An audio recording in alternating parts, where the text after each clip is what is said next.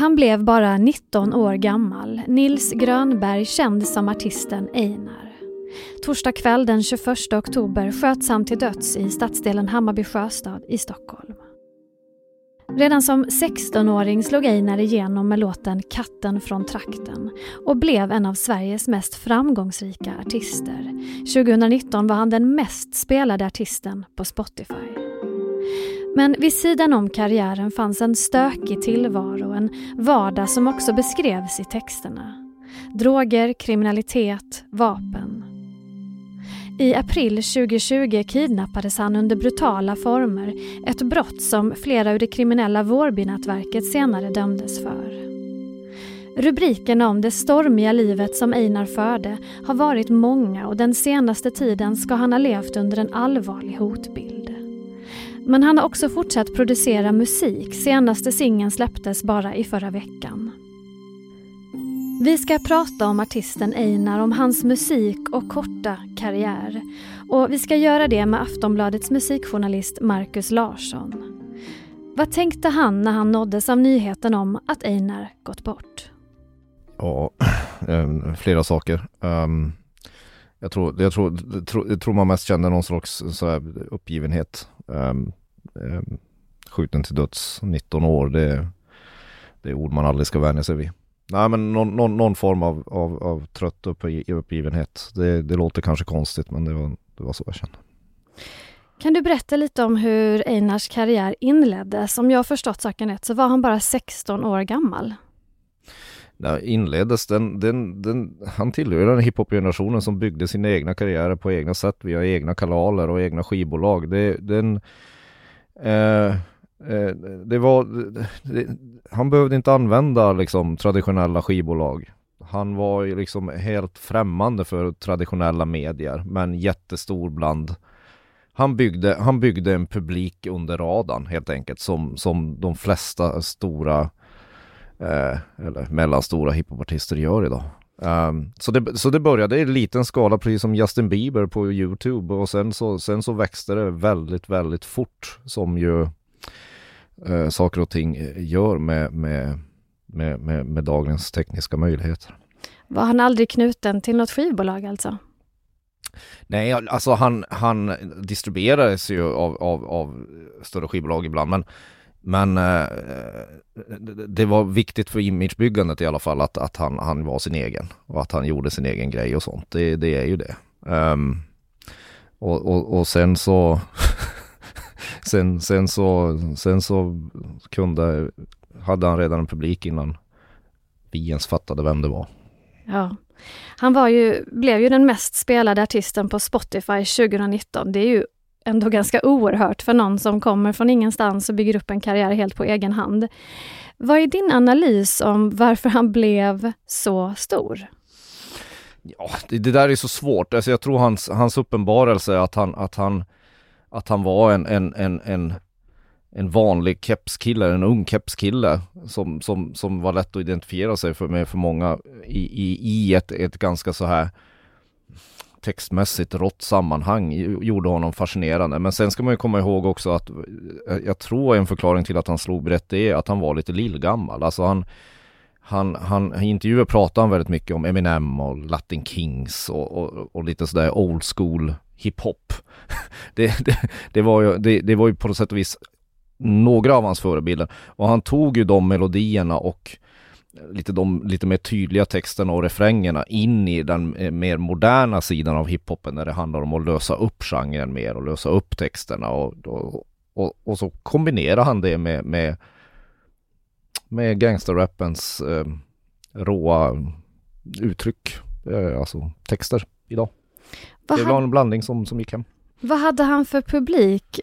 Var, var, det, var det bara ungdomar, kids, eller även folk i, i din ålder som lyssnade på Einar? Vad, vad är din tolkning?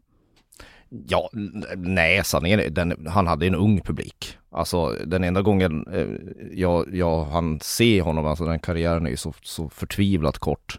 Det var på Smash-festivalen, eh, samma kväll som A$AP Rocky blev gripen av polis. Han uppträdde lite senare, han var huvudakt. Då, då, då, då spelade Einar, eller Einar på, på de första gångerna tror jag, på så stor scen. Eh, och det märktes ju att han inte var färdig.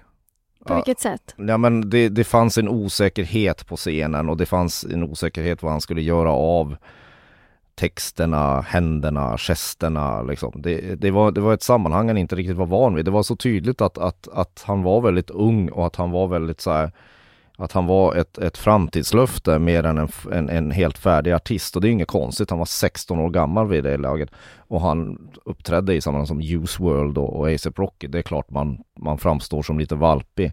Men samtidigt så, de, den unga publik som var där, de kunde ju nästan texterna bättre än han själv.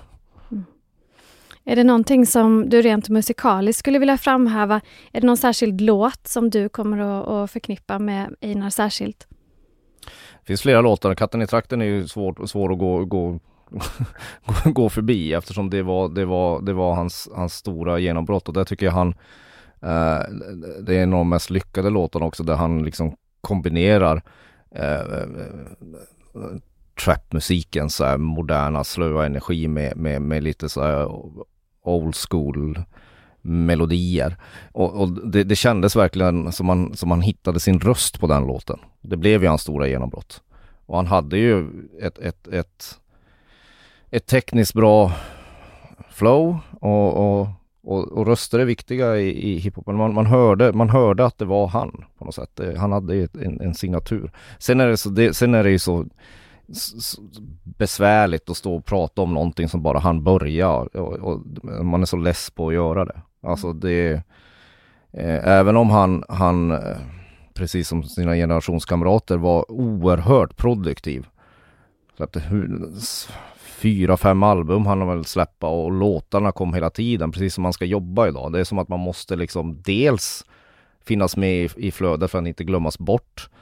Och, och dels så känns det som att det nästan är sådär desperat att det här kan ta slut när som helst. Inte i meningen att man ska bli dödad, men att, att framgången slutar när som helst. Så då måste man liksom tälja och smida så mycket man kan. Så ja, det finns mycket. Men som sagt, det, det var ju bara det, det var ju bara början. Det var inte färdigt på något sätt. Många av Einars texter handlade ju om den här väldigt stökiga uppväxten, om droger, om vapen. Hur upplever du att texterna tecknade för bild om hur han levde? Fick vi en, en insyn i det här, tycker du? Man kan bara gå och gå för han har pratat i intervjuer, delvis. Men det, det, som alltid med, med, med, med den här formen av hiphop, eller den här genren av hiphop som, som han sysslade med, så blir det ju en blandning av fakta och fiktion. Uh, det var väl ganska tydligt att han hade problem med sig själv, med sitt liv, med... Han, han uppgick sig med kriminella och i kriminella kretsar. Han, han, hade, han hade väldigt mycket trubbel. Samtidigt så n- när, han, när han pratade om sitt liv så var han ju också väldigt så här brådmogen igen. Han, han, han intervjuer så, så, så äh, tryckte han ju på vikten att fortsätta gå i skolan, att inte hålla på med knark, att inte hålla på med våld. Och sen blir det så dubbelt att ja... Sen i hans låttexter så spelade han en annan roll. Både sig själv och säkert någon fiktion. Men den där, den där gränsdragningen, vad som är fakta och fiktion i, i, i, i ny och ung eh, gangsterhiphop eller gangsterrap, den är ju, den är ju besvärlig och suddig idag. Nu blev ju Einars karriär alldeles för kort, precis som du sa. Men hur tror du att vi kommer att minnas honom i framtiden? Ja, tyvärr kommer han ju bli den här, den här talangen som slocknade för fort. Um, och han kommer säkert, det här är ju bara killgissningar, uh, han kommer säkert bli någon sån där symbol för uh, det sena tiotalets och det tidiga tjugotalets unga hip, svenska hiphop-scen. Um, och naturligtvis också tyvärr en, en, en, ett sorgligt ansikte för för uh, skjutningar i Sverige. Vi vet ju liksom inte vad det här, vad som har hänt. Han är skjuten till döds, men, men han kommer ju även bli ett, bli ett ansikte för det på ett, på ett på ett sätt som är jobbigt att ta in. Tack så mycket, Markus Larsson. Sist här hörde vi musikjournalisten Markus Larsson. Jag heter Olivia Svensson och du har lyssnat på Aftonbladet Daily. Vi hörs igen snart. Hej då. Du har lyssnat på en podcast från Aftonbladet. Ansvarig utgivare är Lena K. Samuelsson.